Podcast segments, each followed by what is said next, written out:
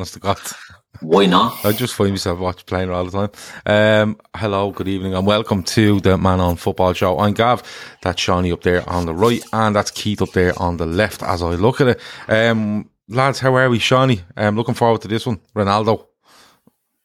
Yeah, um, looking forward to since we kind of buried it in the WhatsApp the last couple of days, to be honest with you. So, so a player that always uh, put smiles on faces I think um, that's what Brazil. That's what they, these Brazilian footballers do. he was sort of the forced football hero of my time, anyway. So um, yeah, look, I can't wait to get into it, into the the meat and drink club because it is some story. It, it is, and it's um, doing a bit of research on it on the last couple of days, and it's actually frightening. It's frightening. um, not we're calling this the redemption of Ronaldo because we're going to look at him between '98 and 2002. Um, before the '98 World Cup, during that '98 to 2002, um, when he literally isn't playing football and comes back to 2002 and we know what happens but there's some some interesting stuff in there that I didn't know about when I was looking it up and um, we're definitely going to have a look at that we're going to Keith um, we're also going to have a look at Barca because they are struggling financially and they're going to have to look at the youngsters, I think. And um, yeah. we've picked out a couple to look at tonight because th- these boys could save them. Yeah, uh, I couldn't agree more. It's been the biggest frustration with Barcelona all over the last few years is how they've moved away from the youth system and just threw money at players that haven't worked out. And they've got some gems. We're going to talk about two tonight, but there's a few more in the wings as well. And you know, now that they've changed the change of management there and what I reckon Xavi is going to do, I think it's going to look bright for them, and I think they they've got their future in there already. Yeah, um, it's got it's an it's an it's interesting to watch them. To be honest with you, um, but look, if you're in the chat, um, you're very welcome. If there's a couple of names I recognise in there from the LFC Day Trippers channel, so um, you're very welcome. If you're new, um, you're very welcome as well. Hit the like button, um, hit subscribe if you want. You can share this, you can get it around because this, we are three people from the LFC Day Trippers, but this is, um, not an, a Liverpool channel. This is going to be a channel about football, um, all over the place. Matt Lewis likes the intro. He just says, um, I think we're allowed to this fucking intro that was. Um, he, he loved it. And, uh, Bonkers, uh, Bonkers LFC was the same. What an intro. This is great. Um, but look, it's, there's loads to get through. If you watched our show last week where we kind of kicked off and, and spoke to you about what we're going to do, we've we've kind of adopted a load of teams around um, the world and around the globe, and a few of them played at the weekend, um, believe it or not, and we want to get into them. So the first one I want to get into is um, Scotland because um, like I was I was giddy I was giddy at um at the weekend because Scotland, um, Elgin City were playing Cowdenbeath at three o'clock on Saturday, and I tracked it on my um, live score app, and yeah. I was watching it and I was looking how how much one for the purists, yeah, one for the purists, and I was like, um, oh jeez, mob, we, and I was literally referring to us as we. I was like, um, oh, we've more possession there, and we've more, we've more fucking chances and it was all going off. But Elgin City managed to get out of it with a 1 0 win. Second from bottom, Elgin City, a 1 0 win uh, at home to Cowdenbeath, who are bottom of the league. Yeah. Uh, McPhee with the goal in the 53rd minute. Archibald McPhee. What a yeah. name. Yeah. What Unbelievable name. name. isn't it? Um, Keith, like, I, I was so excited that Elgin City won and um, I just get this feeling that us adopting them might, might see them all right. I think they're, only, they're only seven points out the playoffs.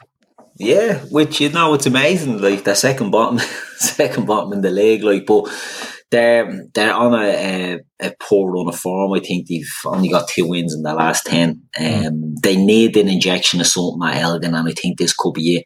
The the man on football show supporting them and giving the love and spreading the word.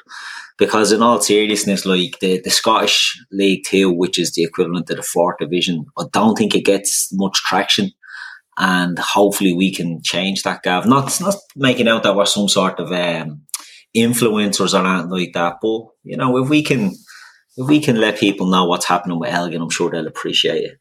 And well, it, you know, it does beat no harm. All right, they got beaten, but they're getting a mention as well. Yeah, but the thing is, like, if they do, if they do manage to, um, if they do manage to, like, get into a playoff or or miraculously get promoted, like, hundred percent taking credit. Like, well, you'd have to. There's no doubt. I'm definitely taking the fucking credit.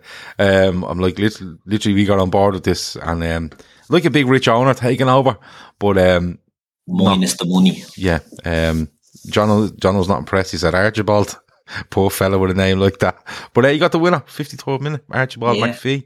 Um, Seany, were you delighted when you seen that result come up? Because that was the first team ever to play under their umbrella, I suppose. Our stewardship. Yeah, Yeah, well, one from one for today. I'm, I'm not counting them dossers from Netherlands. I'm not adopting them. You two were taking that on you yourselves. You're refusing to go near Venlo. No. Get on to them in a minute.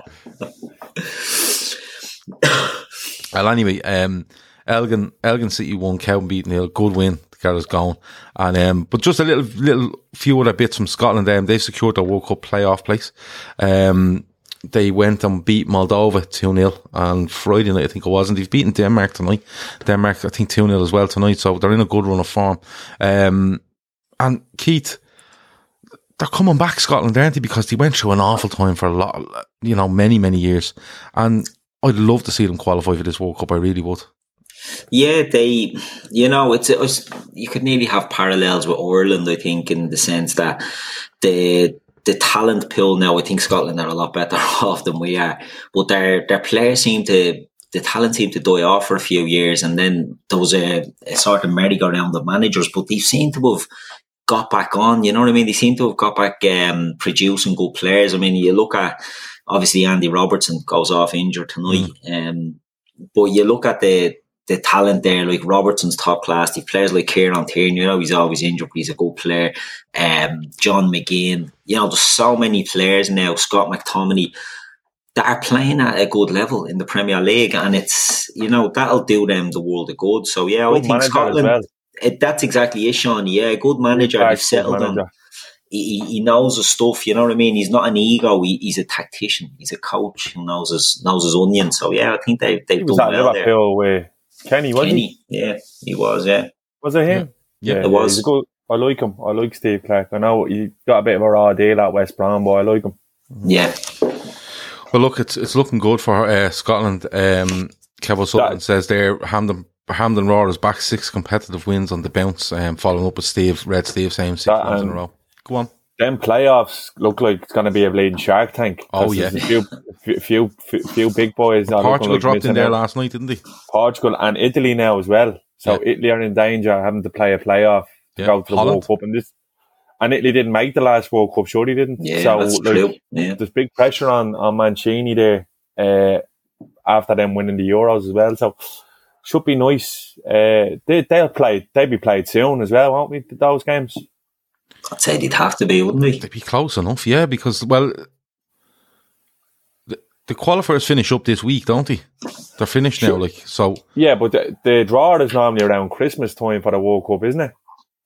Yeah, Yeah, but but will it be this one's Christmas? kicking off Well, later. would it- maybe. Yeah, this So one's they might kicking off do it later. So I, They might do it March time around. could you could you see them? Could you see them doing um, World Cup playoffs before Christmas?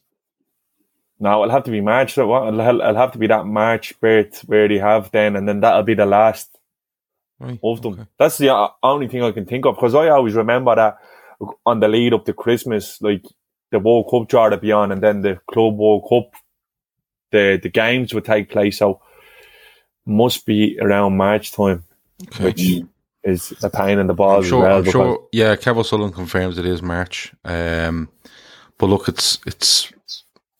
It, you're right. What you're saying, there's it's it's a it's going to be a very very um very very interesting playoffs. Like when you when you see who could who's in there and who could fall in there as well. You know, it's um it's very very very interesting. Um, someone's asked me to make Kev a mod. I'll do that. I forgot all about it. Um, I'll, there's loads of names in here I recognise. So I'll just make moderators in this channel as well. And So it's no big deal. Share the balls over. Share the balls over. Yeah. Get everyone over. Yeah, like- what we're trying to do here. This is a new thing we're trying to kick on. So Yeah. Um, Red Steve just uh, this here for us, just um, just to confirm it for us. He says um, 26th of November, the draw for the playoffs to be played in March, which is okay, fair enough. I thought they were going to try wedge another thing in there before Christmas, and then you know in March play four friendlies in a week because that's what they're Yeah. that's what they're at at the moment. But um, look, that's Scotland for you. Um, fair play to them getting that playoff, and I hope they get.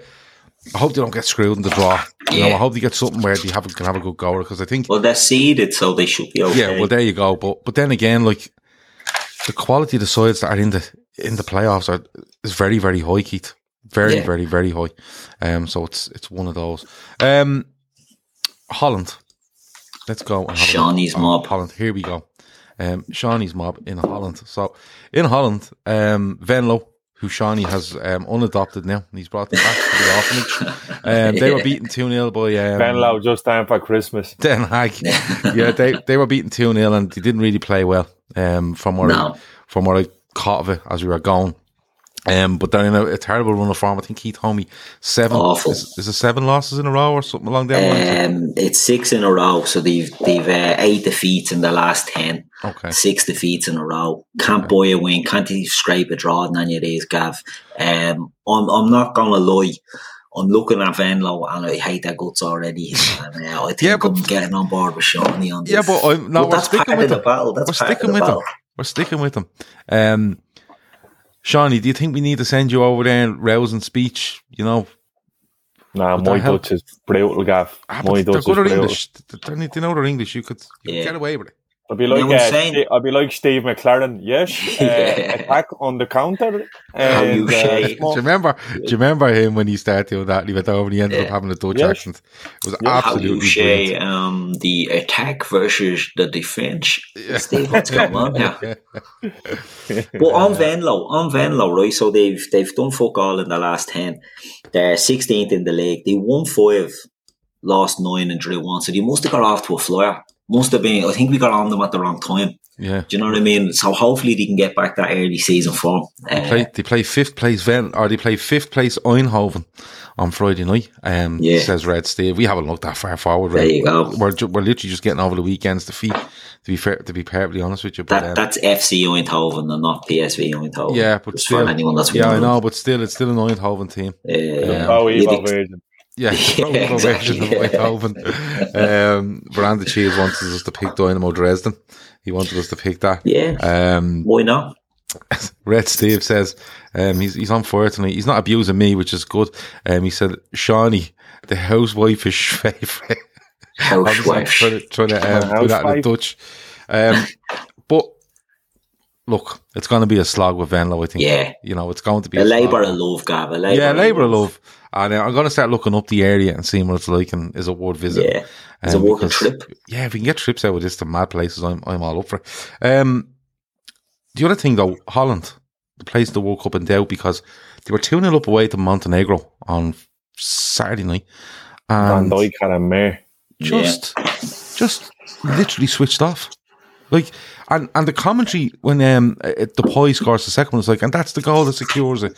That's the goal that you know, blah, and he's like so confident, and then they just stopped playing. It was unbelievable, and you know we've seen Holland struggle and struggle and struggle over the last while. How bad would it be if they a didn't get a playoff place, or b got a playoff place and didn't get into the World Cup because there's been a lot of um, effort put behind this Dutch side. I feel Keith, like where it's been hyped up an awful lot, and they seem to have a good side and they've kind of moved things around a little bit. But if they fail to get into this World Cup, it's an absolute disaster for them. It is, and you touched on it there, Gav. There's there's been a, a renaissance in the in Dutch football in the last few years. You know, they're producing all these players again. They've got a good squad. Ajax are doing good things in uh, Champions League, relatively. But the other teams don't seem to be backing it up, like PSV and, and Feyenoord and um, AZ have been there and thereabouts. But uh, yeah, they, they've got a good squad. But the thing with the Dutch is they seem to have four managers and they just fucking rehash them all the time. Who's Yeah, yeah. managing them now at the moment? Who's current Gaal. manager? Van Gaal. Do you know what I mean? Between him, fucking Hiddink, um, De Boer, Van Basten. Koeman, and um, the other fella, Dick Advocaat. Like, But it's, it's that's just gone back 20, door of that's managers. 20, nearly 30 years, and that's been all their managers. But, you but they I never go away from that. Like No. Ali A says, Van Van Gaal hooked off the young and it changed the game on Saturday night. But they were very poor defensively for the two goals that I seen. Um, the defender at the back post for the second one, I think it Yeah. is him, and he's just standing there. Your man's up over the top of him. He's not even jumping. It was it was mad to watch. But they never go away from the advocates, the Van Gaals, the Koemans. They never give it to someone else. And I mean, what I mean they is always a non-Dutch in fella. house, don't they? You know what I mean?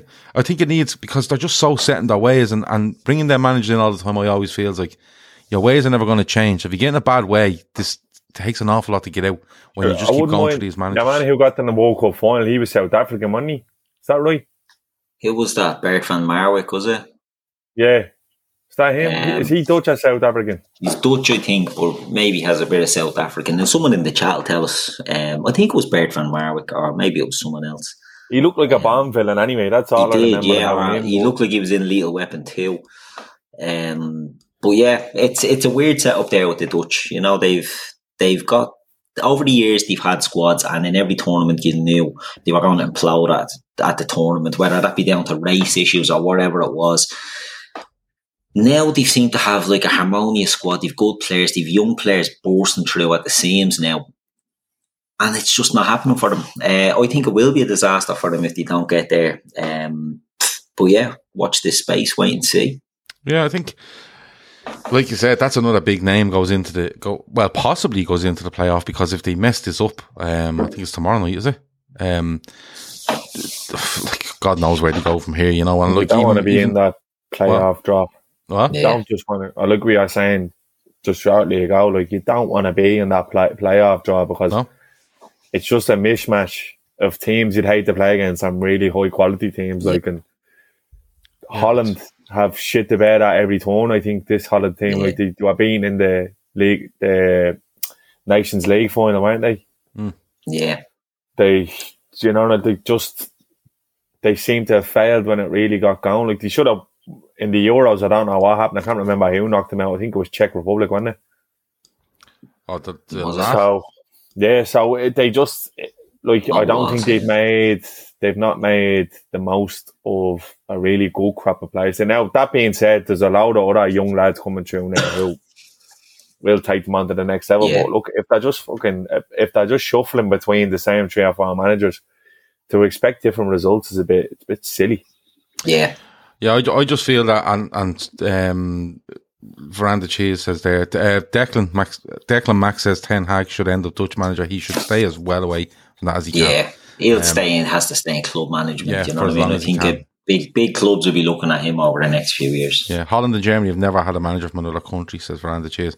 I, and I get that, and that's the that's the way, but I just can't understand why they haven't gone up. Like, so, surely somebody somewhere is looking, going, we keep putting all these Dutch fellas in, the same fellas, and it's not working because the mentality within the group is, is going since as long as I can remember. There was always a problem in the Dutch squad, regardless of Yeah. you know what tournament it was. Then they were missing tournaments, and then when they got back in, there was an issue somewhere. So I don't know.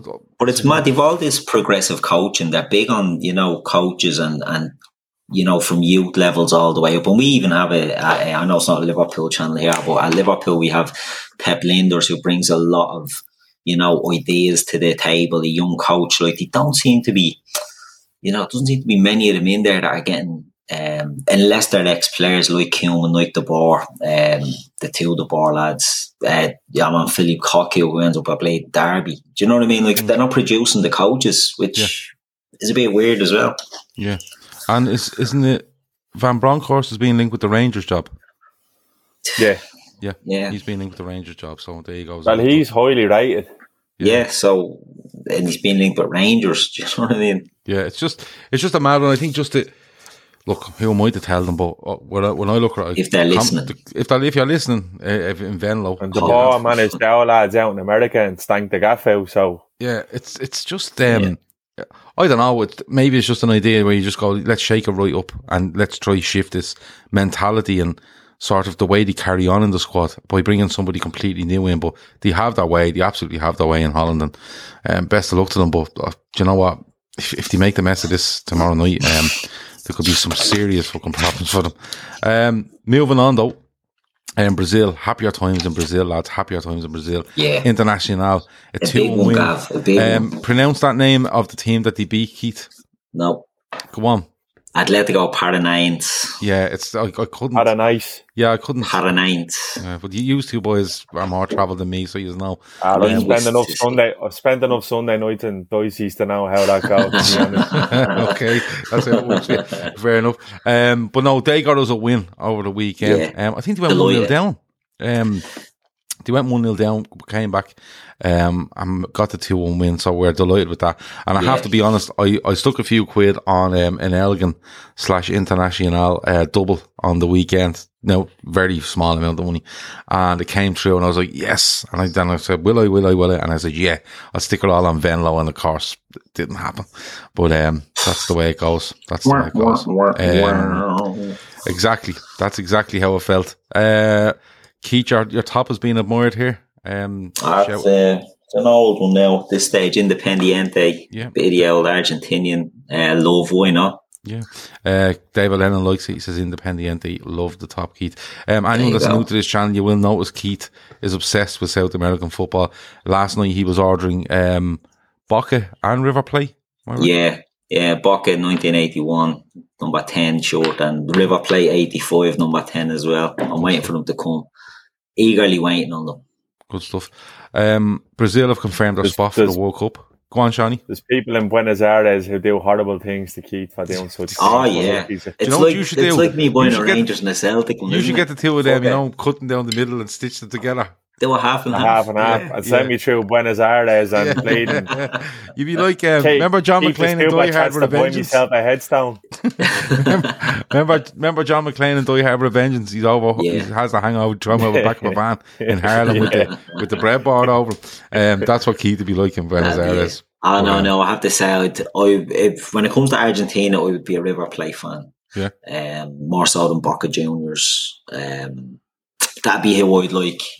But you know, I've an Independiente top on as well, and I'm looking at Newell's Old Boys top. So I'm an absolute hero when it comes to South American football. And you know what? I think that's why I enjoy it as well. It's like when you look at American sports, basketball, American football. I don't tie myself to one team and that, so I don't get as emotionally invested. You know, with Liverpool, as we are Liverpool fans, Liverpool lose and you're like a fucking demon. Yeah. Other things, I tend to just enjoy them for what they are. Do you know what I mean? So more neutral, I'd say. Yeah. Kev O'Sullivan, here's one for you, Keith. The only player I recognised from Internacional was Taison. Yeah, yeah, of Shakhtar Donetsk. Um, well, formerly of Shakhtar Yeah. Donetsk. Uh, yeah, yeah, man, that, they, they got two goals. Um, Edenilson, Yeah. he got the two of them. He's been around the block. He was in Serie A a few years ago. Didn't really pull up any trays, to be honest. But they're, yeah, they're, they're not. They're not the best at the moment. Taison's, I think he could be 30, he's 30 odd now, you know what I mean? He's, he's past his best, really. But um, we went with Internacional just because of the, the nonsense with the, the Gremio game last Yeah. week Yeah. when they, they bet. Gremio. And I have to check, Gremio are second bottom. Hmm. Um, and in real danger, they're seven points from safety. In danger of going down, and they're their local local rivals, and they came out with the the cardboard coffins. Like that's Yeah. the sort of shithousery that we like here. Yeah. But I was looking at the, the Brazilian league for anyone. So um, Internacional are seventh. They bet uh, Paranaense third, who were I think they were ninth, and they're gone down to eleventh. But they're just outside the Libertadores. The the top four in the league get automatic to the Libertadores, and then five and six have to qualify, go through qualifiers for the Libertadores. So these are in seventh, but seventh to twelfth qualify for the Copa Sudamericana, which is like the UEFA Cup over there. So twelve out of the twenty get into Yeah. the continental football. So I don't know how happy they'll be with that, but We'll, we'll, You take, know- we'll, we'll take the UEFA Cup. The Yeah, we'll take it. Cup. Yeah. yeah, Why the- not? the- We'll take that um, as our fourth season as um, looking after uh, internacional. Um, people, um, I did, I did go on to Football Manager 22. I bought it and I started with Dijon from France. Um, I'll give you an update on that next they week. played at the weekend. We missed it. Yeah, there, but um, I missed it because I was playing this game. The amount of detail in it is just fucking ridiculous. Oh, it's ridiculous. it's now. absolute madness. It is. I swear to God, Hours I've- till you get started. for I've si- I'm, s- I think five and a half hours played, and I'm literally ready to play my fourth league game. Five and a half hours, um, and I'm, I'm, I'm not one. I, I like going through all the menus and stuff, but ah, come on, it was it's, it's absolutely madness. But I'm going to stick with it. I'm going to stick with it. Um, Gav, uh, Dijon were beaten 3 0 there. Oh, sorry, 1 3 0 at the weekend. Now, I'm not surprised you didn't miss uh, you missed it because it was in the seventh round of the Coupe de France and they were playing against um, Sant Apollinaire football. Never heard of them. Uh, but they, a tidy 3 0 win away from home. So, you know, we didn't give them their flowers, but there you go. Well, the only the only thing um the only thing I would say about that is I have the Scores app and I've put Dijon in as a favourite in the Scores app and nothing come up about it. Yeah, that's the So um, I'll have to go and check that. Um, Declan Mack is a big fan of the new football manager. Um, he says he loves it. Um, I'm not saying it's bad. I'm just saying if if you're into it, it's It's a full time He job. said it's hard graft. Yeah, it it is. is. But the, but the thing is, um, i- if you're into it, it's it's amazing. Like the, the, eh, they've covered every single angle of it, everything you could possibly do. You know, from conversations with players, which was always there, but they're a lot deeper now. And even even if you go f- try sign a player, I tried to sign a, a centre half the other day on a free, and he had offers from three or four American clubs, and I literally said, "Can you give us a decision quick?" And he was like, "No, I won't give you a." F-. He lost the plot, like. But you're having conversations with players you're trying to sign and stuff like that. John reckons I should just play FIFA. Um, no, I'm not. I'm not a FIFA man. Um, the likes of Seany is. I don't know if Keith is. yeah, I Um, like FIFA. Fernando Cheese in the in the in the chat is a is a big FIFA man. Um, A lo- loads of people were asking in the comments last week. I'm on Xbox, by the way. So oh yeah, if you're yeah. not, you want to if play? you're a on? Xbox, I'm open to giving anyone a, a lesson. To be honest with you, but you'll have to, you'll have to pay. Yeah. Yeah, pay. yeah. Okay. It Uh, won't be Brandon- free. The Brandon Cheese says um, five and a half hours in your fourth game. That's playing in hyperspeed. No, just playing nice, nice things. But look, just so much stuff comes up saying you need to do this and you must respond to this. You know the way you usually just go bang, bang, bang, bang, bang. Yeah. Uh, no, there's loads of stuff you have to um to respond to. So it's it's uh, but it's interesting. I have to say. Right. Yeah. Um, we're gonna move on, and we're gonna move on to um a segment we have called One to Watch, and we've we've got against the grain because we have one to watch and we picked two. So um, but And I'm going to throw in a third as well. Oh yeah, okay. Well, Yeah. to be to be fair, they're all from the one club. They're from Barcelona, um, and the reason we've done this is because first, first of all, to talk about the state Barcelona are in, and then we want to talk about Pedri and one or two others. But first up is Pedri. Seany, I'm going to come to you because you follow this, um, and Barcelona are like genuinely a complete and utter mess for anybody who hasn't been tracking them. Yeah, but I think they've done the. Re- I think they've hit the reset button, Gav, Mm. and I think. I think Manchester United should be taking tips. To be honest with you, of exactly how Barca are going about this. The, I think with big clubs like this, they can kind of wallow in denial and just kind of keep carrying on like there's nothing wrong. But they seem to have rectified their issues now, and it looks like they're going to get a big sponsor as well to help them out with all of their that money issues. But they've hit the reset button by going with Xavi, and it seems to be a complete uh, clear out that he's gotten the place. Like it's a complete clear out from top to bottom, and he's bringing back the sort of approach that made Barcelona the most successful club in the world in the last 20 years because within the last 20 years because that's what they were Gav. And if you look at that really really really great Barca team obviously yeah it revolves around Lionel Messi but there's two lads in the in the middle of midfield that carry countries to World Cup and European titles and it, it's mental that Barcelona and not even 10 years later seem to have found two carbon copies in, in the players we're going to talk about and to be honest with you it makes me excited because I'm not a Barca fan. I really am but I'm a football fan, Gav, and I think Barca should be really, really optimistic about the future because with these lads in the middle, I think they genuinely are on the crest of something very special. Just staying with you though, because Pedri, um, young player of the tournament, Euro 2020, obviously played this summer because of COVID. Uh, contract until 2026 for a 1 billion euro uh, buyout clause, um, which are standard in, in Spanish football. Yeah, well, 18 years old, 85 appearances for club and country. Um, yeah, he's an animal. Like he, he literally never stopped. I think he, he had something like two weeks break from football in the last year, like two weeks he had because he was playing in 23s tournaments. Uh, he played like 60 odd games in all comps for Barca last year. He goes and plays the Euros, plays practically every game. Spain get to the semis.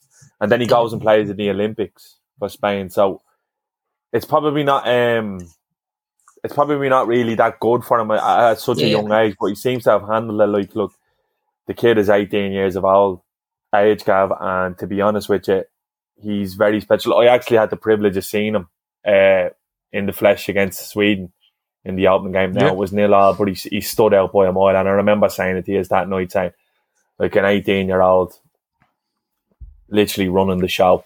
Like, he never makes bad decisions, and like we'll get on to do that fella as well. It, it's mad. It's mental. It's like carbon copies of Xavi and Iniesta again. Yeah. Barca have come across like it, it's mental, and even Spain are, are very lucky. So, um, and in terms of the contract, Gav, people are saying it's ridiculous, but what people don't realise is the idea of a player having a 280 million contract was alien to people and laughed at, and then Yeah, PSG caught Barca with their pants down and paid it Yeah. for Neymar. And that has literally what has led This is what's Barca led to the- anything from half yeah, a billion because to a they billion now. literally Yeah. went they Yeah. went scattergun after they lost Neymar and they were spending mental money on players. And they kind of went the Galactico route, which is completely against what Barca stand for, yeah, to be honest with you. And, it, and it's been the ruin, been the ruination of them over the last few years. It's actually caused them the fact that look they lost Leo Messi over it, and that's that's the biggest loss of all. Like really, you can't really measure how important he was to that club. So exactly. These one billion contracts, they might sound ridiculous and over the top, but they're completely necessary because there is oil states who are willing to activate such clauses. Yeah, But Jono, Jono says Pedri wasn't the Barca academy. No, product. he wasn't, Signed him in 2019 from Las No. Palmas. he Uh, played how 26 one else games for Las. Palmas. Yeah, yeah, Yeah, yeah. and the thing is, people think that like he didn't cost a snip either. Like if you look into it, the original fee was touted, touted to be around eight million euros, but apparently with the clauses and that that because this was your man Bartomeu at the time, he was Yeah. literally giving away money. Like so, they were signing up these clauses. They gave this deal to Las Palmas, so he'd go there instead of Real Madrid because, like you said, he's not actually a, um, he's not a Barcelona. He didn't come from the the Castile, like the he, he literally they had to bring him up. They got him from Las Palmas, and there was a chance he was going to go to to Real Madrid. So they they threw on top of all these outrageous uh, clauses, and he ended up having to pay out on them. And apparently, the rumored fee now is somewhere in the region of thirty five to forty million euros. But even then, that might still be a snip because I think this lad is going to dominate football for a long, long time. Um, you know, Kieran B says there, um, just just in response to um, Jono's comment, he says that he didn't know that it was, and it's very interesting to him. He looks a pure Barca academy player. I'm delighted he said that that he didn't know it because that's what we're here for. For learning stuff that we don't know, and um, I'm absolutely thrilled that Kieran didn't know that, and he does know it now. So Gavin, I'm gonna something ca-. I'm gonna caveat everything I said about Pedri. The fella we're getting on to next is even better. Yeah. So it's frightening, really. Well, The- the- the- the thing is, like, I- I'm, I'm like when Barcelona and Real Madrid come calling and you're a Las Palmas player, it's probably just them two. If anyone else comes in, you're not interested. But I'm very surprised, like a couple have said there, that like why wasn't every club in the world all over him? Like, if he's that good, and he is that good, he's, he's fucking outstanding. But you didn't hear a thing about him. And like, don't get me wrong, like you see clubs in England, you, in particular, being linked with, you know, this fella from Ghana or this fella from Sweden or this, and this fella never come up on a radar for me anyway. You know, as a 17, 18 year old player, because like, look, let's be honest about it. With the likes of Twitter, Instagram, um, Facebook, and just generally the internet, links for players are everywhere. You can't get away from them, no matter who you support. You know, I could see Manchester United, Arsenal stuff, AC Milan, whatever it might be, and nothing seemed to, nothing seemed to even twig with me about him until the I think there was an issue. I think there was an issue there that his grandfather or something was a huge Barcelona fan Yeah. and steered him towards Barca. And I think it was a Iniesta case that they got in early. idol. Yeah, Yeah. they got in early and done it. and apparently, the the Spanish Federation got involved and didn't want them outside of Spain. Right. So they Okay. didn't want them to develop anywhere else. So Yeah. it was Yeah. kind of one of them things where maybe we didn't know about them, but obviously these clubs were aware Yeah. of them. Yeah. Well, there's, And it has to be said, if you watch them, sorry, Gav, if you watch the link up he had with Messi, it was sensational. Mm. Like Messi, I reckon would have been sort of throwing fuckers under the bus and all, but the link up when they got Pedri on, into the team. The link up he had with him was absolutely brilliant. One of the best, reminiscent of the link up he would have had with Iniesta and with Xavi. And Seany said something there, you know, the the, the comparisons that we're going to talk with these two players and the two lads, it's it's really is unreal. It's uncanny how how alike these are that they've come through at a time when they need them to. You know, Xavi came into Barcelona, uh, the the Arsene probably Guardiola's um, time there, you know, uh, after the Cruyff sort of dream team, and he comes in and makes a, you know, a, legend takes over from Guardiola, who's a local legend, takes up, becomes a local legend, passing it on, and they always do it. They always churn these players out. Now, Seany said he thinks the other players, but I think Pedri's better than the other player personally, but I think they're so alike that it's just a, a whatever your you know preference is on the type of player. I think Pedri's a better ball player than the other lad, but I think the other fella is is much better. Um, We're talking about was if he's in witness protection here. We um, want a big reveal. We want a big reveal. I don't think it's that big a reveal. Um, but Dylan says uh, Pedri is like Bernardo Silva type player. The reason Pedri went under the radar a little bit at Las Palmas is because he didn't score many, no real end product yeah. yet. Like he's such a young player, like, but you can see in him like that link up with Messi you talk about was just.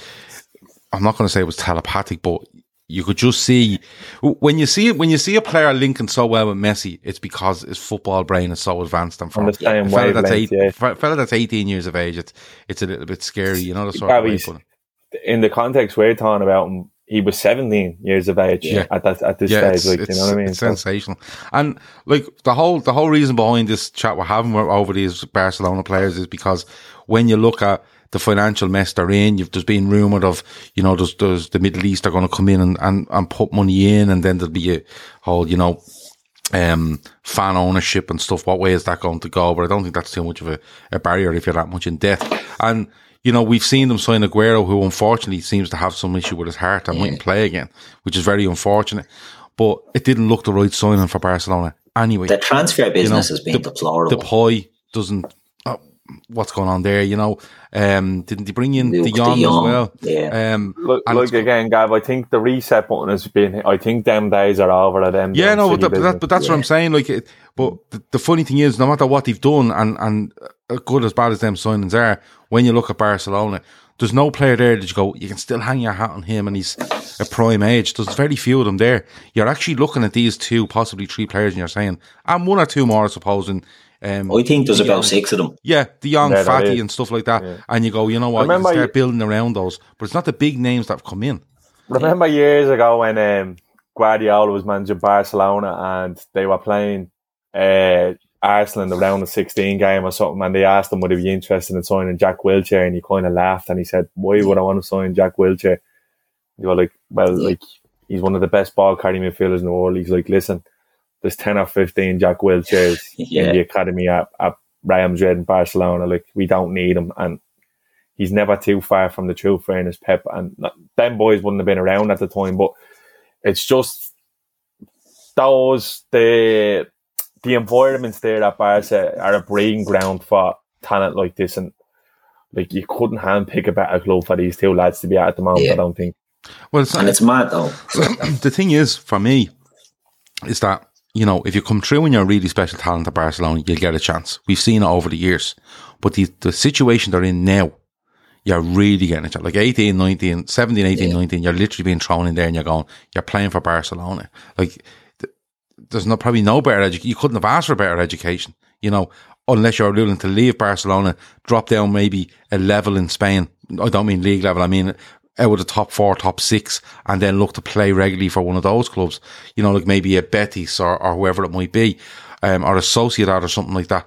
But they're literally on top of this now, and they're they're going to be the ones that I think Xavi will hold most of us hope on. Um, because yeah. like if Seany's right and they're hitting a reset button, the reset button when they hit it won't involve you know, Pedri or any of these lads going out. It'll be the lads that are being there for a couple of years, even a Busquets or whatever, and he'll reset like that. So it's it's huge. But let's go on to the next one because he's really excited about this guy. Um, his name is Gavi. And um, he's not a cousin of mine or anything like that. Um, Spain's youngest ever CAF player. Barca are in, at the moment trying to sign him down to a new five year deal, which would have a half a billion euros buyout and described as the complete player. Keith, Um, that half a that- billion buyout clause will be changed within six months. Yeah, but that's something that they're, they're looking to do in, in this contract. Yeah. But th- this is another phenomenal talent, isn't he? Yeah, um, I think what Pedri is their Iniesta. I think the, he's what they thought they'd get when they bought Philippe Coutinho. Wasted the Coutinho money when they got and they eventually got Pedri. I think Gavi is more of a Xavi type of player. I think this kid is absolutely brilliant.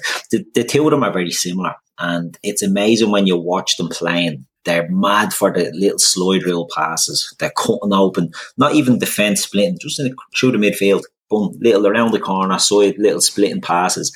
The talent of these two is absolutely brilliant. And Gavi is just, you know, he's come up. He's only seventeen, I think. Is he? Sean, he's seventeen. Yeah, Gavi. yeah, yeah. You know, He's 17, yeah. this is frightening that this lad is there. And- go ahead. No, go ahead, Keith. No, no, just saying, you know, Well, it's, it, the the talent that they're churning out there. I think it's reminiscent. The Xavi coming into Barcelona is reminiscent to when Guardiola went in there because Frank Rijkaard was there. It gone a bit stale, and you had to shake her up. Xavi's gone in and he's nailing down all these rules, bit of discipline going back. And I think the young players are going to flourish under this, right? So we've got, we're not going to talk about Ansu Fati. We're not going to talk about um, Riqui Puig. And we're not going to talk about another midfield player called Nico Gonzalez, who I think is absolute mustard. And I was a big fan. He's His dad, Fran, played for Deportivo in the 90s and he was brilliant. When you said his dad Fran- Fran, I thought he was playing for some Leinster senior Played for league team in Dublin Dublin. Bus. Yeah. nah, Fran played for, Fran Play played for Bono, Deportivo. boys. Yeah. 782 intermediate caps. Yeah. Um, but no, his dad Fran was fucking brilliant for Deportivo in the 90s, and this young fella has that about him as well. The talent that they're churning out there. But these two are the standouts, and Gavi, um, Seany would say Gavi is the crown jewel. Um, and look, it's hard to disagree. Uh, he's he's just so calm on the ball. Like it's there's nothing phasing him, and that's what you want to see in players at that age. When you come into a team, you don't want to see a player that's afraid of the ball and hides. These young fellas get the ball and they don't hide at all. Like these are top quality. Uh, Kev O'Sullivan says, I've not seen anything of this kid yet. I'm delighted he said that as well because these boys have. Um, I've seen a little bit of him and he's Yeah. just. ah, He's outrageous. The last two Spanish games, they, they played. He makes his Spain debut against Italy and he Yeah. starts, plays Yeah. 90 minutes, Yeah. and he runs the game. He's Yeah. man of the match. Yeah. yeah. And Luis Enrique got a bit of stick for starting him, and he literally lashed the media over saying, saying, "Look, listen, when I fucking pick a kid to go in there, it's because they're ready." He says, and I'm Yeah. telling you now, this kid was ready. And you had Verratti, you had Bonucci, you had them all coming out after the game saying, "Jesus Christ." Yeah. Like Yeah. where did this that we they'd never seen him, Yeah. never heard of him. And that was like, funny enough, honest hand on heart, that was the first time I seen him play and I went, Holy shit. Yeah, like I watched the game as well. again, seventeen year old. This decision making is Yeah. scary. The will to win is scary. It's the, it's the, it's the, it's, it's how developed their brain is as footballers that, that Yeah. gets me.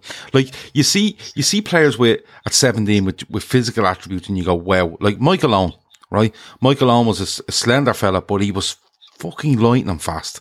And the thing was, if you gave him a race, if you put him in a race with any defender, any central defender, I don't care who they were, and he gave him two or three yards, he ate, he ate them alive. But mm. when I watch these players, like to me, Gavi isn't the biggest guy. He's not the most intimidating No. guy in the world. He's a slight enough fella, but his intelligence and in his brain is. You know the way they say, "Oh, he's always one step ahead." This fella is Yeah. steps and steps ahead. He's pages ahead in the book. You know, before before the ball gets to him. He's, like Jono says, they signed him from Betis. Yeah, they pick they do pick him up from Betis. Um, and um, just a couple of comments on him, and I'll get back to you, Seany. they didn't Um, pay anything for him. They didn't pay anything for him. He was literally he was taken from Betis. Yeah. Like, uh, um, Dylan says he looked scary in the Spain game. Um, Mm. br- f- passing range. Look at look at him against Sweden last night. Like And look at the stuff he's doing with the ball. He has lads playing down handbreakers in the centre circle. He can't get near him. Like it's it's this it's the Xavi and Iniesta effect is where these fellas they're not blessed with pace, but that they're always five yards quicker than you. Yeah. And uh, you see fellas clawing at him like your man Forsberg's like hanging off him like a scale bag, and he just shrugs him off, and then just picks the pass. And one thing that I noticed about him is he's a bit of a rough little fucker as well. Yeah. And Enrique alluded to it last night after the game, saying that his will to win is what separates him from from most. So these lads are going to be tearing up midfields for a long, long time to come. Barca seem to have literally found needles in the haystacks again. But the they need, but they need to be. Seany, would you agree though that the, like Kevin Sullivan says, hold on, De Jong, Gavi, and Pedri is the midfield three.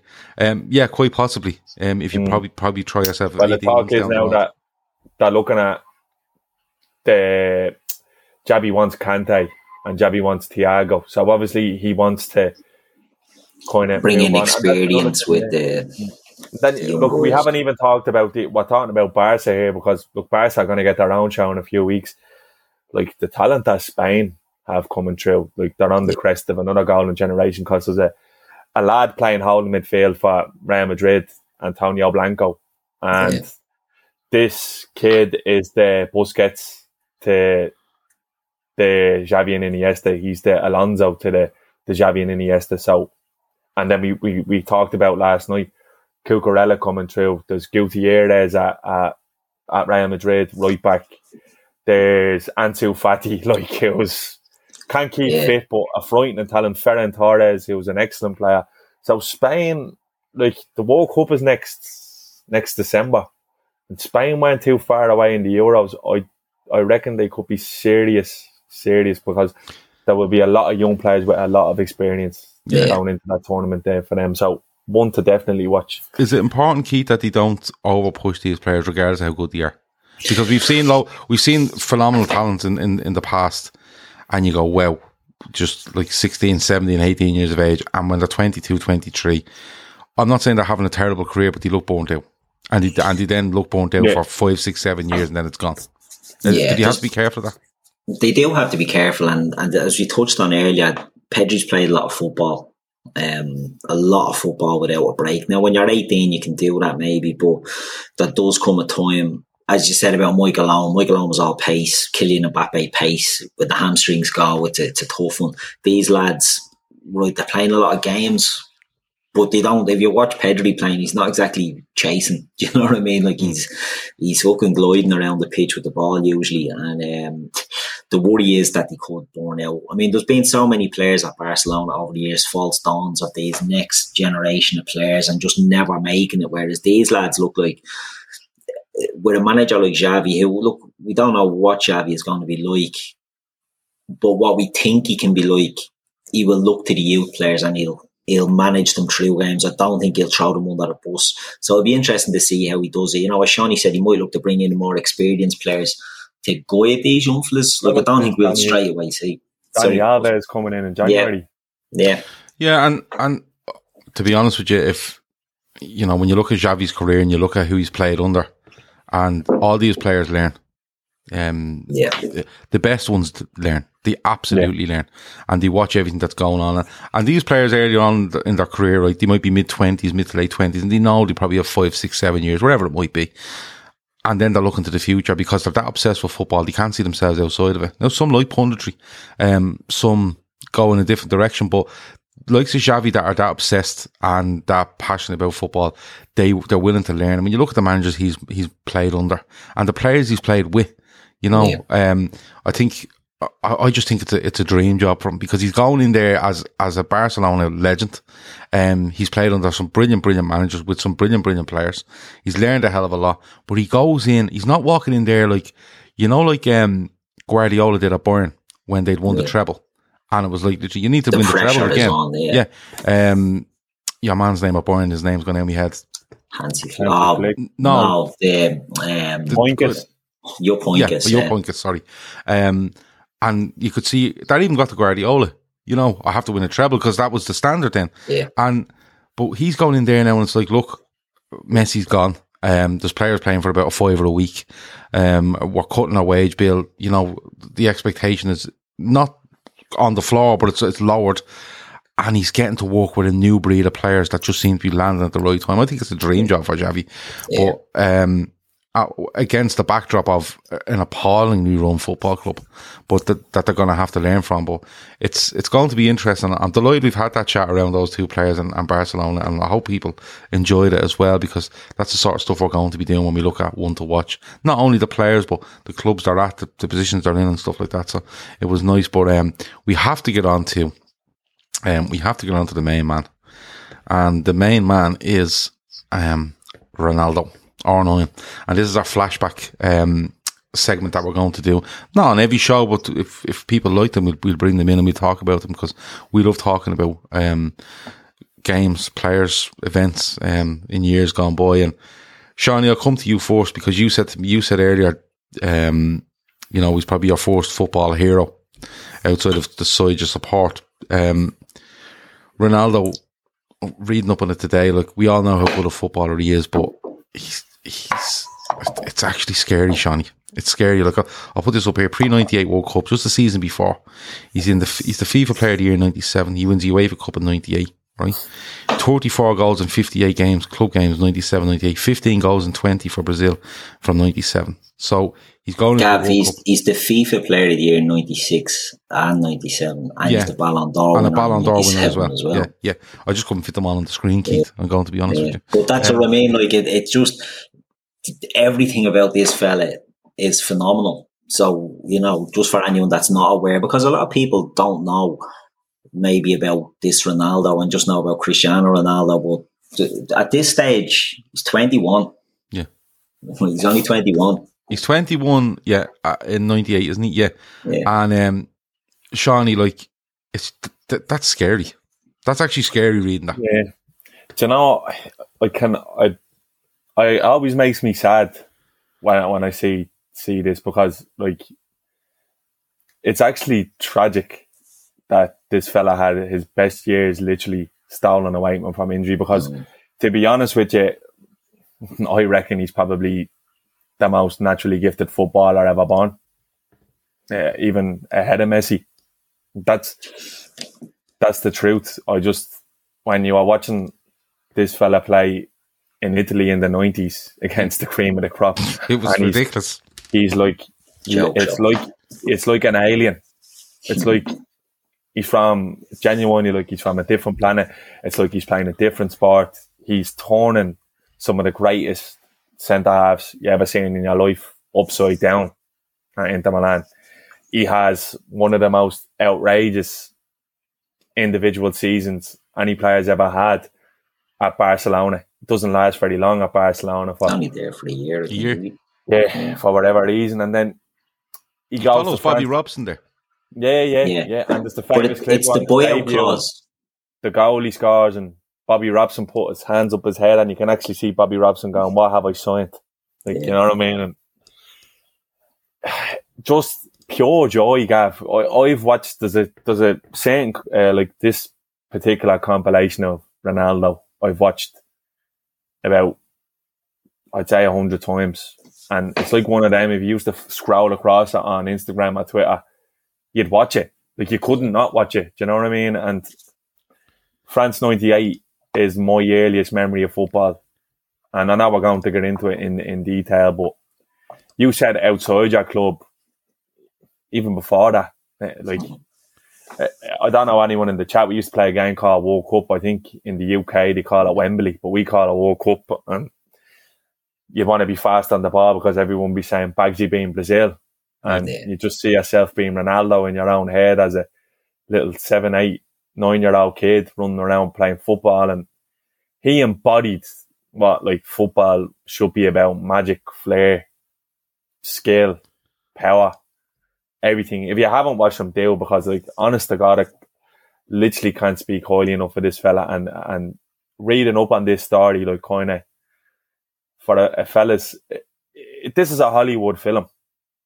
Where they begin, like this is football's version of Rocky. In this my opinion. like yeah, the Godfather one, two, and three, because there's three yeah. stories to this. There's three yeah. whopper stories on this. And the thing is, like we we weren't going to we we're not going to go into PSV days, and we're not going to go into Barca days we, we're looking at the redemption from 98 yeah. to 2002. Like Red Steve says, um, I'm just hoping the youngster sees this show and checks out the R9 vid uh, videos on YouTube in for a treat. Yeah, and listen, anyone that happens to watch it um, now or when it's when it's finished and they, they find it on YouTube or, or listen to it when it goes out for download, um, yeah, if you if if you're just a casual supporter of football in the last 10, 15 years and Ronaldo, and somehow Ronaldo um, hasn't um, come across your line of sight, go and watch him because like you literally think every other player in the world is absolutely shite, and yeah. I mean that. Um, like uh, Joey Joey um, had he had two um, comments. He says, uh, "My favorite ever player to watch, absolutely amazing." And I think he said on a Sunday morning he was eating Coco Pops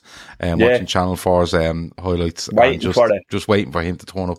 For me, um, he was. I think he's. I, I agree with you, Seany. I think if he stays fit, I think he goes down as the best player we've ever seen, and I mean that. Um, because people talk about, oh, Ronaldo and, and Messi and the numbers and all. He was doing them. Ronaldo was doing them. And he was literally yeah. doing it up front on his own. He was doing it on his own. He wasn't even bouncing balls off plays. He wasn't getting crosses. He was, he was just madness. He was. And I go back to like attributes as a player. He, lads, he had it all. Like his footwork was just, it was, was actually disgusting to watch his footwork, right? Yeah. His pace was up there with anybody. The power up there with anyone. He could head it. He was strong. He could hold the ball up. He done everything. Like, I mean, every, there wasn't, there wasn't a piece of his game where I went, Oh, do you know something? Like maybe his left foot. He just rattled stuff in with his left foot. And if he if he couldn't, he just sat the keeper on his arse and went around him. Probably put two on the line um, for the defenders as well, and then put it in. He was just out of this world. Ronaldo was Keith. Um, I just, I just can't get over. It. I know how good he is, but it's actually when you read back on some of this stuff, it's it's mesmerising yeah. to actually read. You have to remember he was in the Brazil squad in the '94 World Cup. Now he doesn't get a minute in that. He's only 17, uh, and he's in that squad. Now I remember hearing about him back then. Um, I, I always loved, obviously, South American football. I keep harping on about that. But even when I was younger, I used to watch the likes of Transworld Sport, all these things, and you'd get the Brazilian stuff. And there was another forward in the squad at that time called Viola, and he was played yes. for Corinthians, and he was brilliant. And he was an impact sub that had come on, and you'd be looking at him, and but you'd hear about this other young fella that's 17, Ronaldo, and everyone that was talking about was like, this fella is going to be absolutely special. Then he's off at PSV, banging in goals. I'm not going to talk about. It. He goes to Barcelona for a year, bangs in goals there, links up with Ivan de la Pena, brilliant combination. Says he's the best player he's ever played. What, what was the what was the goal he scored where he runs he runs from Compostela? Compostela, yeah, Compostela. Yeah, I was trying to the name of the team. Compostela, um, yeah. The boys are literally trying to decapitate. Yeah, yeah. Because you have to remember, this is back in 1995, I think, and you know, it, the, the, game is different. You know, there was tackling was allowed back then and it was very yeah. much encouraged. But he goes, he ends up going to Inter Milan, I think, after a year because they paid a buyout. And yeah. it's a huge buyout. It's the most expensive player in the world. And he, he's only fucking 18 or something at this stage. You know, it's, it's, it's scandalous. But he's, to think of a player comparison it's like Cristiano Ronaldo for his pace and power, which Ronaldo's, you know, I don't think he's technically as good as the likes of Messi, but his pace, power, he's good in the air. Ronaldo was all that as well. And you mix in like uh, Messi's probably a different player, Maradona's a different player, but the likes of an Mbappe and all these, like the fee. This fella, the feet, everything about him, like the, oh, he wasn't just outrageous. running in straight lines. No. Like this fella was step overs. You, you, don't see players going around the dummy. You don't see players going around the keeper anymore. He used to do it every fucking every week. Yeah. You know what I mean? Like this fella was absolutely scandalous. Yeah. And this is all happening before the age of 21. He's two, a Ballon d'Or winner, two-time FIFA World Player of the, Player of the Year winner, goes to Inter Milan. As Seany said, you're playing against the best of the best, the cream of the crop in Italy back then defensively. Uh, Paolo Maldini said, best players played against Maradona and Ronaldo. You know, that's tells you how good this fella is. But he was making a fucking show of them, and he was only a kid. And the injury comes, and you get a different player then after that. But the story itself, like he goes to the '98 World Cup, and I don't know if you want to get onto that now, Gav. Yeah. He goes into the '98 World Cup, right? He's the player of the tournament by the end of it, but he gets four goals.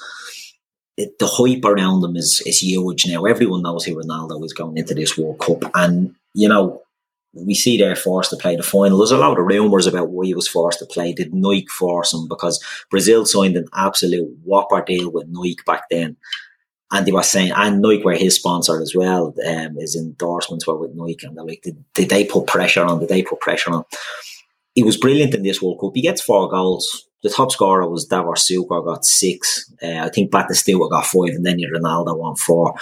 Um, I think other Brazilians were getting goals as well. So he was, you know, he was he was doing his bit. He was an all round player. The '98 World Cup is where you see the emergence of Denilson because Denilson, um, I'm nearly sure goes to that World Cup, and he's been linked or has moved to. He went Betis. to Real Betis. Yeah, yeah, it was the world record or something. Yeah, like and, and he's being tipped as you know, because you, you, remember the World Cup, the Ronaldo, Rivaldo, um, Denilson. You know the sort of way it was. It was scandalous what he had, and um, they win the World Cup for me only for what happens to him. But Seany, four goals, player of the tournament. He's forced to play the final, and he's a seizure on the day of the final. And I watched a little clip with um, yeah. Gary Lineker, Gary Lineker. Uh, in, yeah, interviewing, him, interviewing him earlier. And mm.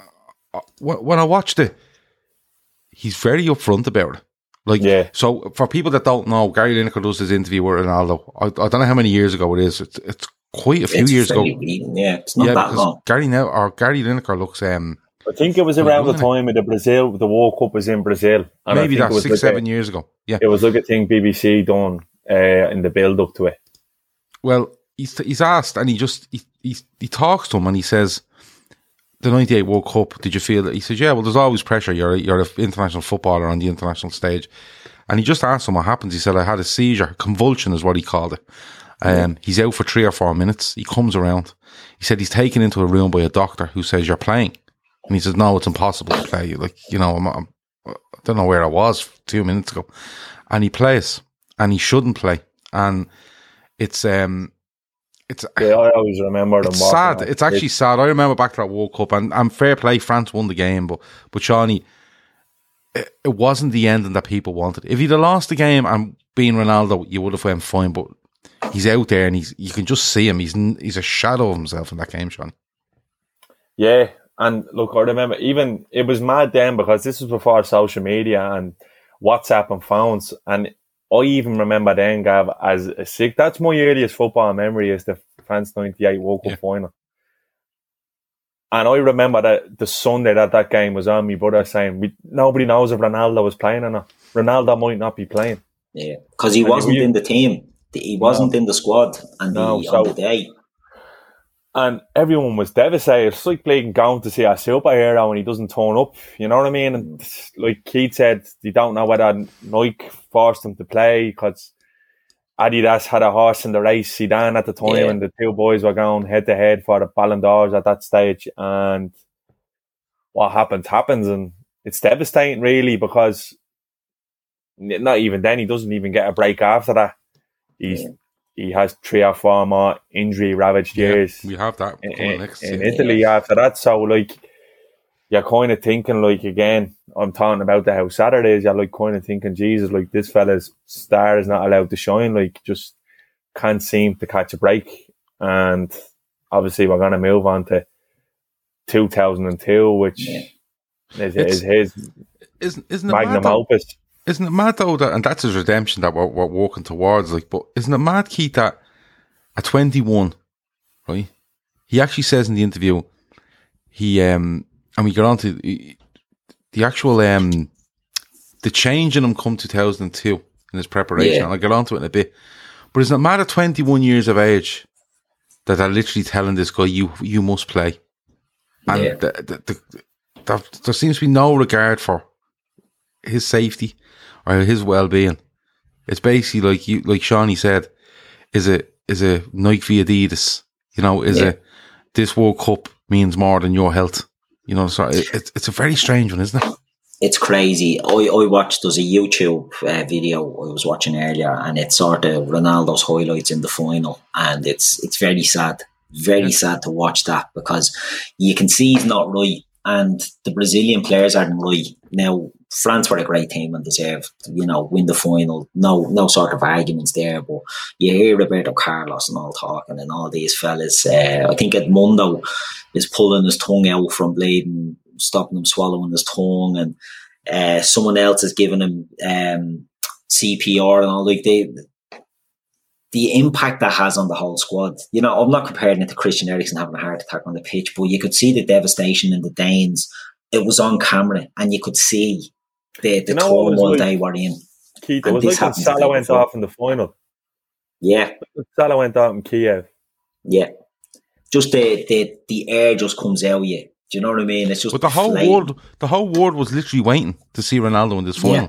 and yeah. and there was talk of that morning that um that there was an issue because Kevin Sullivan says, and he's right. The first team she came out with him, and he, yeah, wasn't, he wasn't on, on it. it. Yeah. And then the new one, Mario Zagallo, Zagallo was, was forced to put him in. Zagallo knew the score. Do you know yeah. what I mean? Zagallo was a leading. He's been around the block. He's he managed the Brazil team in 1970 when they won the World Cup. Played in the 58, I think, one as well. And yeah. you know, he he knew this wasn't a dummy. This fella knew the story. But Brazil, the, the pressure from Brazil, never, not even from a Nike or anything.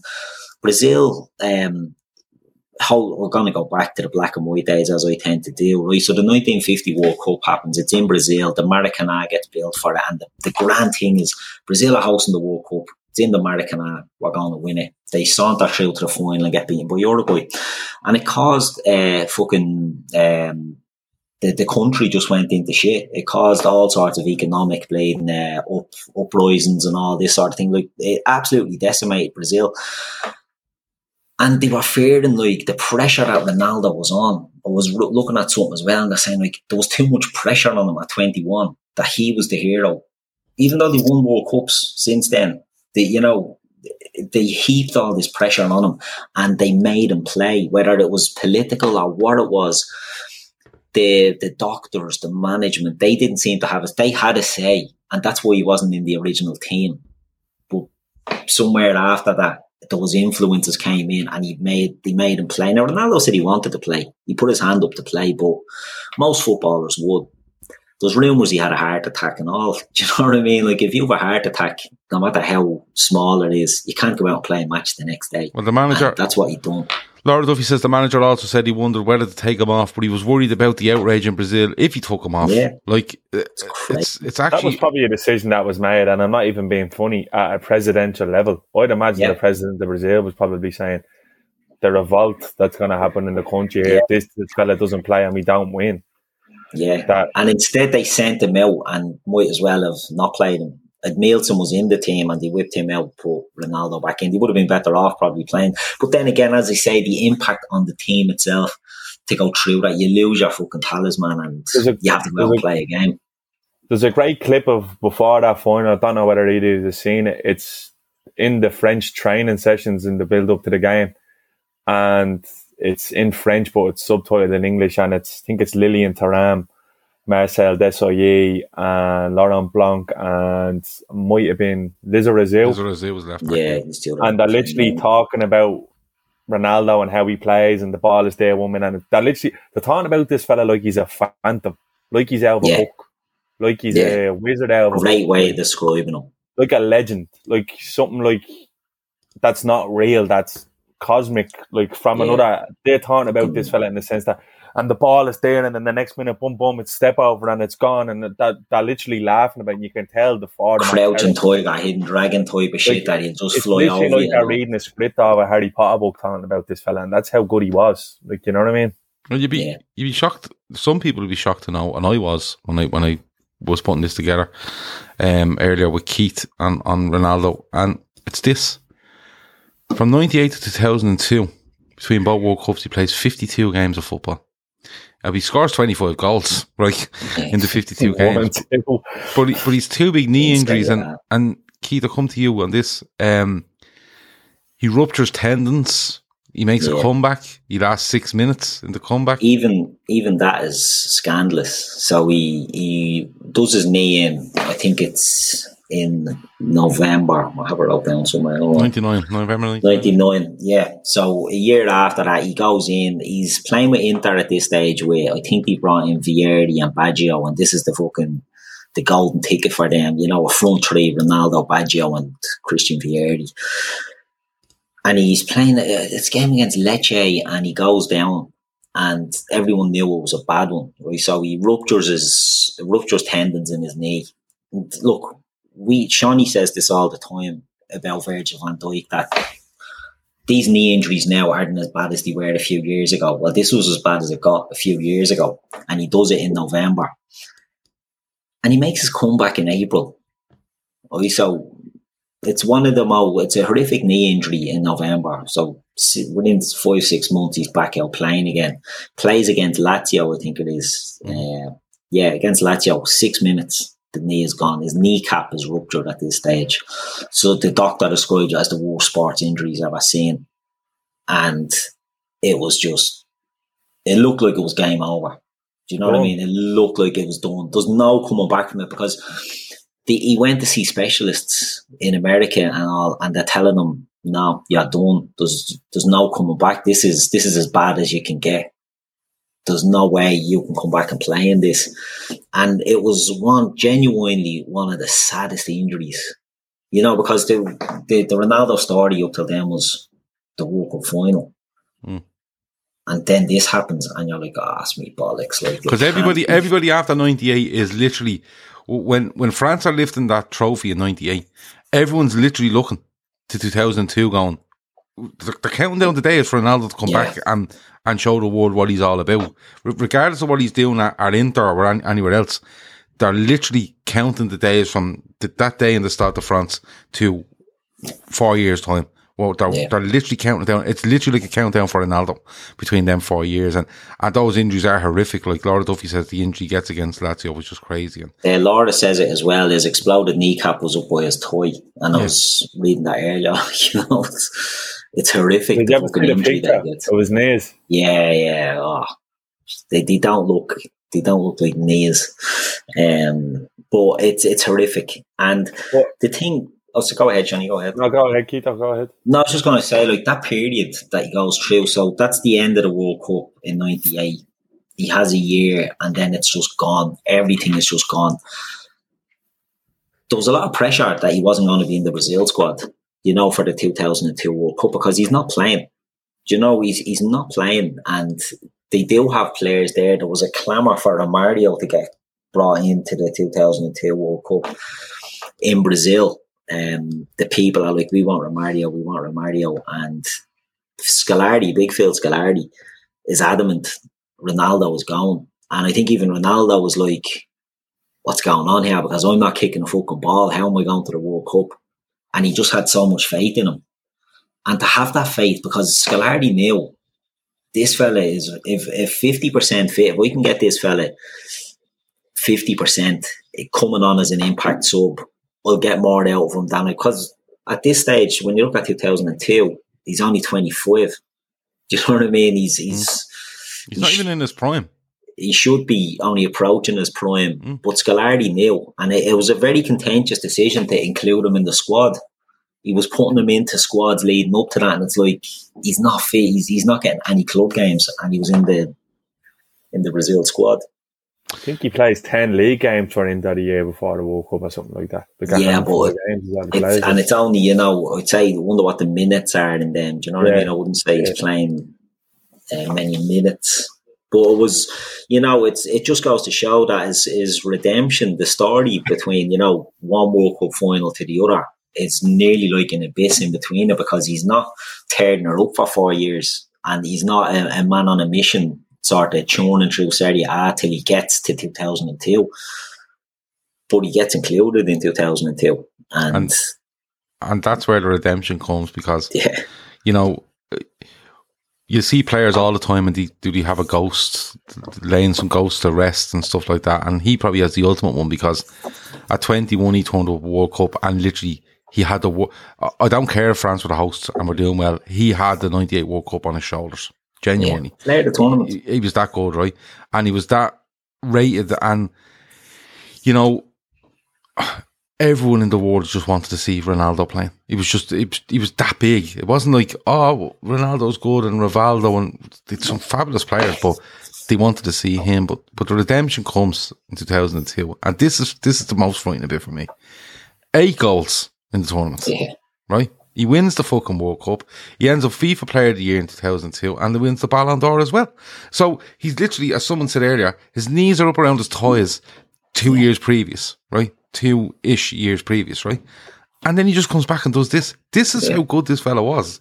Like Told he'd never play, Gav. The, the experts said Yeah. he'd never play again. it's shocking, But- Seany. Like you know, your earliest memory is that- ninety eight, but you fast forward to two thousand two, and I know where I was in the final, and I can tell you now where I was. Right, wasn't at it, but uh, I was in my mother in law's house. She was gone away. The two of them are gone away. Myself and my wife now, girlfriend at the time, were watching the house for two weeks. And I remember the, the game. I remember. No, I remember the game go. being on. Um, I was at a decent hour because on at um, lunchtime, uh, lunchtime on the on Saturday, Sunday. Saturday or Sunday Sunday. it was. And we went down and got, I remember it was a heavy night drinking the night before. There was um, breakfast rolls the next morning. It was a cleaning of the house because the mother and father were coming home that Ah, night. CSI job. I And love. CSO, yeah, the, the- all the sprays and everything.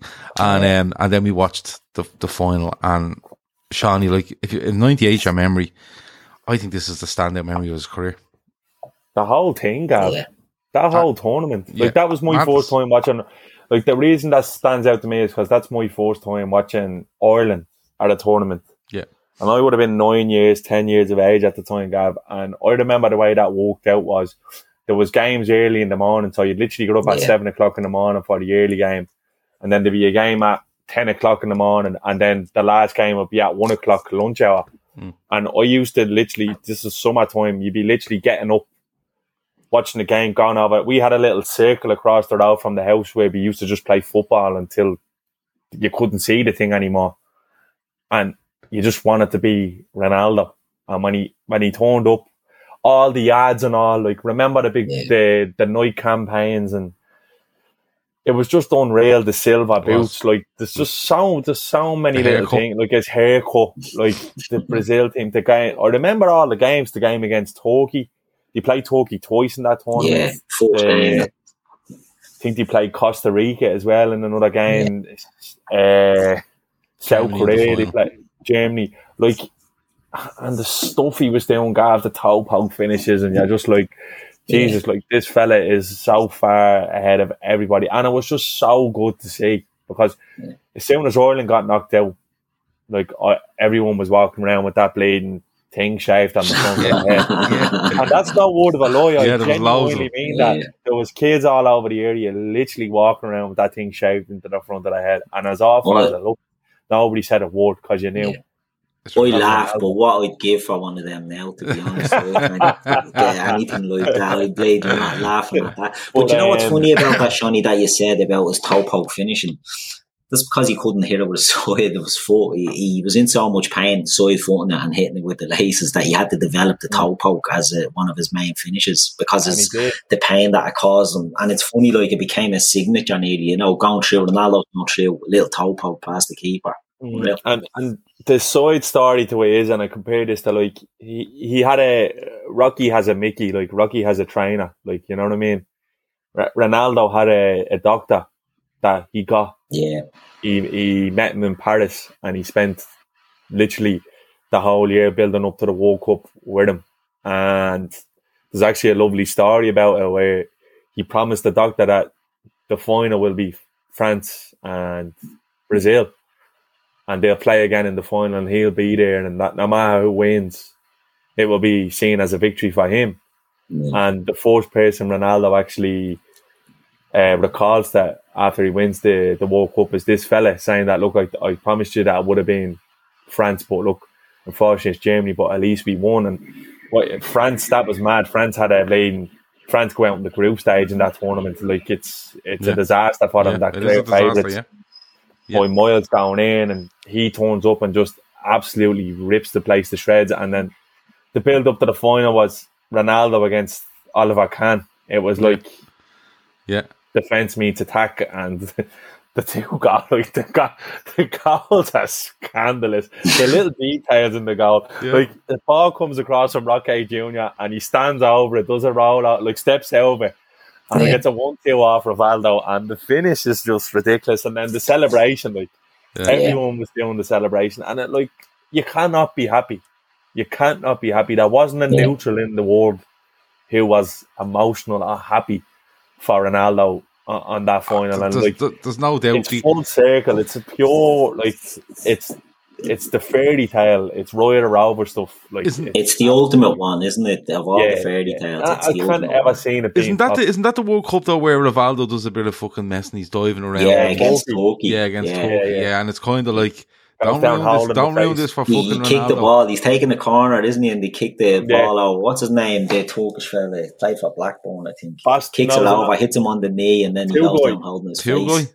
No, it wasn't Tugay. Tugay. It was another Was one. Basto? Two fun, one of them, or uh, that was one of these lads. Just kicks a ball back at him, hits him on the toe, and he goes down holding his face, and then he's peeping out of his hands to see Yeah, what the know. is. And you know what? That was probably the Serbia for Brazil, but like for me, Rivaldo was amazing in that tournament. yeah. Rivaldo was amazing. But like uh, said, building site canteens are shut down all over the country at lunch Yeah. in 2002 because that's the time. Yeah, would have been in uh, South Korea, Japan. It was um. It it was always kind of everything was done by about three o'clock in the afternoon. Um, airtime Waking in up Ireland. at seven in the morning, watching them play England, and Yeah, England I remember queuing around. up. And, I remember Yeah. queuing around the corner for a pub. yeah, seven in England the got one morning. nil up. Michael Owen scores. Remember, Yeah. and then like that that that tournament actually birthed the the heir to Ronaldo's Ronaldinho, yeah. Brazil Brazil's throne. Ronaldinho. That was the fourth time we he ever was seen brilliant him. in that as well. He I- was I remember- unbelievable in that in that tournament. I remember for some Ireland games we were kicking up a set. The fourth going game in that tournament was Ireland seven in the Cameroon morning, was seven o'clock. Yeah, And I was in Tramore, County Waterford, and he may rang me at about four o'clock that morning, and he said to me, "Where are you watching the match?" I said, "Yeah." He said, "Where are you?" Obviously, we were living in Dublin at the time. I said, "I'm in Tramore, which is about at the time two hour drive." He said, "I'll be down to you." So he get in the car. he get in the car. Um, him and his missus. Um, it was a Toyota Starlet GT turbo car. It was a fucking rocket. This thing, and I, he got down there in about an hour and a half. We're in a hotel. I was a tenner into the hotel, but you got a drink. It was only a case of they had to do it. It was a drink and a breakfast you got with that. And um, I remember that. And I remember queuing around the corner then in my own area for one of the games. It might have been in Germany actually. And the queues were like every pub had just queues going everywhere, you know. I remember the police just pulling up and just saying to them, Will you just let them in the door? You don't have to wait till whatever time, just let them in the fucking door. So um yeah, it was a great World Cup. But Ronaldo, like literally you see what happens in 98. Nine, by 99, his knee is in bits. By 2000, it's absolutely Looks fucked. like it's over. You know what. I mean? Yeah. And then he literally gives everyone a two and a half year head start and rocks up and scores eight goals, wins the fucking thing, and goes on and wins a, a Ballon d'Or. Like, it's just, do you know what? I, I just can't give the fella enough credit. And he gets an awful lot of stick because he's put on weight since he's, he's finished playing football. Um, I, I don't even know if he's able to exercise anymore because of the damage he's done to his body. Yeah. But um, I just I'm delighted that of, of this first proper show we're doing on this that we in a flashback kind of segment that we done Ronaldo because he's so intriguing to talk about. And if you go onto YouTube, you'll find compilations, but you'll also find interviews with him and stuff like that. And he was just, um, Speaks perfect English. yeah, he was just, Yeah. he was just brilliant. He was absolutely, And he's a player that I think um, you won't find people having a bad word about Ronaldo. Do you know what I mean? Like we, you can all be divisive when it comes to you know Cristiano Ronaldo and, and Lionel Messi, and you're in one camp or the other. Everyone loved Ronaldo, and this story was such a good news story that everyone just got behind it. And it's mad because it's nearly the last of an era. He never won a Champions League. He goes to Real Madrid on the back of this World World Cup. It's the standing ovation at Old Trafford, doesn't he? Like has that moment at Old Trafford, three goals, scores a hat trick, and uh, you know as good a hat trick as you'll see, you know, and and he's absolutely fucking electric. I thought, was that 03, I think, when in that game, I think it was, yeah. 2003, it might have been, yeah, I think so. and like he's just on top of the world at this stage. But the injuries are catching up on him because he can't. Seany said about not exercising. I read somewhere that he can't really bend his knees. Do you know what I mean? Like he can't. He can only bend them so much. So he's he's changing his game, but he's still banging in goals. And it was the last of the really, you know. It was more important to win the World Cup for Brazil for Ronaldo than it was to win uh, Champions League at that time and it's sort of flipped around now. I think the Champions League has become more of a, you know, international football is, you know, some players will disagree, but I think as a, as a spectacle, I think club football has maybe overtaken it and that was the end of it. And for Ronaldo to get out and do that and like that, it, it, the pressure on him, you know, so much fucking pressure to go out and do that and to exercise them ghosts. It's, it really is one of the best feel good stories in football that you'll ever come across. Yeah, I I mean, think like I think he's it's gone on to be a really successful businessman outside Yeah. of football since he retired, which is good because Yeah, look what happened to poor El Diego. You know what I mean? too many of that generation don't. You know, they they, they don't have a washer or either. even Ronaldinho was played in getting Bill locked up in Paraguay, wasn't he? yeah, for a fake passport. The most Yeah. recognizable Ronaldinho, face in the world. Ronaldinho, now, Did you hear about- Ronaldinho was Ronaldinho uh, is one of the most talented footballers you'll ever see. Um, Did just you hear the story about the fella from Kerry that played football for Yeah, the yeah. GAA for Kerry? that.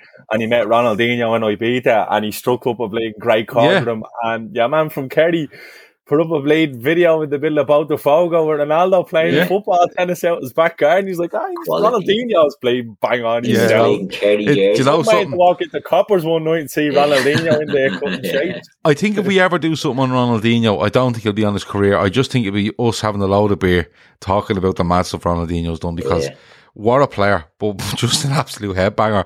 Sure, didn't Yeah. wasn't he meant to be injured for one team and he was caught in um wasn't he caught at the parade that he do in um in the Carnival. yeah in, Carnival. in in Rio, and he was he was meant to be injured. I'm, I'm not well, and uh, the next one he's on this flow, and he's absolutely off his face.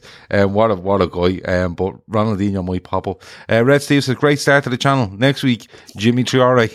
um, but we'll, we'll see what we can do. Um, but lads, um, I've really enjoyed that. An hour and twenty five odd minutes, I think, somewhere around that. Um, Yeah. Seany, have you enjoyed yourself? Yeah, like I'm, I was like painting my face from smiling, Gav, because that's what people, that's what football is supposed to do. You know what I mean? Mhm. Bring back Yeah. memories, like good times, like and what you remember. Like I said, like nostalgia is like the best drug of them all. Like, whatever Yeah. endorphin releases in your brain, you can only have positive thoughts when it comes to it. So, uh, yeah, I'm like, I hope the missus now she's going to be up now till half one in the morning watching Ronaldo 9 compilations. I hope she's ready for the, for the Sure. second night in a row. We should all um, we should all go out and make a cup of tea and watch Ronaldo compilations on the on the telly, um, Yeah. on YouTube. Keith, um, I've really enjoyed that. You, Yeah, I loved it. I loved it. And look, this is something that we do, taking away our the tribalism of our club supporting team. The idea of doing this channel was that we would talk about things like this and no better way to start it. We've really enjoyed that. It's something that we, we just sit around, we're just having a chat. We all sort of had a look at videos and, and looked over the story as well. You know, wouldn't say it's researching it because, you know, we all sort of have an idea of the story, but you do a bit of research, you look at the videos and you just sit around and talk about it. Do you know what I mean? Like it's uh, for any young kids that are listening to this and they, yeah, this isn't a dig at Cristiano Ronaldo, but any young kids that are listening to this and and you call this guy the fat Ronaldo or the fake Ronaldo, you know, oh, Say it Seany next to the said you need to go Yeah. and watch him. it. Seany said he thinks he could have been the best of all time, like, and and he really could have been. And I look, I think Messi's the best player of all time. This fella, when he came out, my Jesus! So I'd never seen anything like it, and I haven't seen anything since. And Not not on the number nine. No way. not like this guy. Like if you think Cristiano Ronaldo's good, this fella was better, but he could do everything that the others could do as well. Like this fella was Think just about it, right? Mbappe, Mbappe is 21 now. When Yeah. Ronaldo was, well, um, Ron- in fairness, Mbappe won the World Cup. yeah, To be fair to him, but Ronaldo was by far the best player in the world yeah. at that point when he was, He at was that age. he, he was uh, he was ridiculous. He was a joke. And um, Bajan popped in the chat there saying this is the happiest I've ever seen Johnny. You're probably right, mate, because to be honest, like that, that for me is when like f- we won't create it's a bit deeper, but f- football is losing that magic. It's being coached out of the game.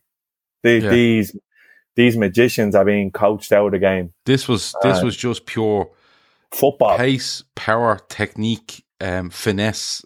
He had he could he could just do everything. Uh, like it's it's it's a well it's a well seen It's a clip. The one against the one against Formula One Lazio, at the same time. the one against Lazio, I think in the UEFA Cup final, and he's on the sideline and he's just he's taking the piss. Dancing. Like he's he's Yeah. just he's dan- he is he's dancing with a football while tr- fellas are trying to take his legs away from him. It's Bouncing off. Him, it's like, it's unbelievable, bro. I'm absolutely delighted we've done that tonight because um, you know, we've covered all our bits and pieces with regards to Holland and and and Brazil and Scotland and stuff like that. And we're going to continue to do that um every time we come onto a show if anything's happened. If If you see anything in the world of football that you want us to discuss, whether it's um, interesting, unusual, weird, funny, um, let us know on Twitter um, at Man on Footy Show. Um, and like I said, if if you're here and you like it, hit like, hit subscribe. The comments are there afterwards as well. If you want to throw any ideas at us or uh, feedback, huge. Um, whether you liked it, didn't like it, whatever way you want to tell us, uh, we're big boys, we can take it. But if you ruin fucking Seany's humour, um, tonight to be I've more. found so- that video. I've found that link in the chat of the lads in the French training session talking about him. So uh, okay. if you just want to have a look at like it, it's actually surreal. It's literally We'll throw it out. We'll throw it out on our Twitter I like um, as well. I like lads on I like lads on the schoolyard talking about bleeding. Well, when you The come up, banshee.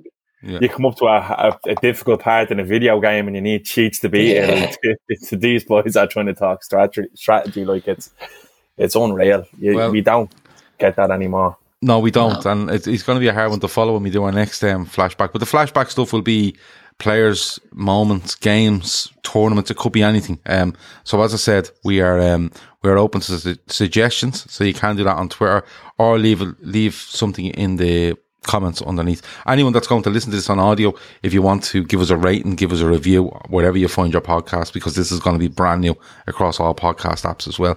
And as I said, you're watching here. Please hit the like. Please hit subscribe. Give us feedback. Whatever you want. We're here for anything. Yeah, but I want the intro again. Yeah, You're not getting the intro. There's an outro now. Um, you'll have to wait. Oh, it's The- a- oh wow. no, the Oh, outro has no, no noise to it. There's no noise to it. Um, no, you're saying I'm not fucking spoiling you that much with the intro again every week. I'll send you a copy. You can play it your gaff, whatever you want. Um, we might release it and see if we can get a Christmas number one album. Um, There you go. but uh, no, that's that's that's us for this evening. We're back on Wednesday, um, about half eight Wednesday night. I think we're coming on. Um, I don't know how many of us of us three are going to be here, but there'll definitely be two of us, and we're going to have a um, a chat about God knows what. Because, like I said, we're just introducing you to all these different segments, and we will start putting them together properly in shows, I suppose, as the season goes on and football comes back. Um, that's been Seany, that's been Keith, I've been Gav, that's been the Man on Football Show. Thanks a million for everyone for watching. Hope you enjoyed it. Talk to you again soon. Over and out.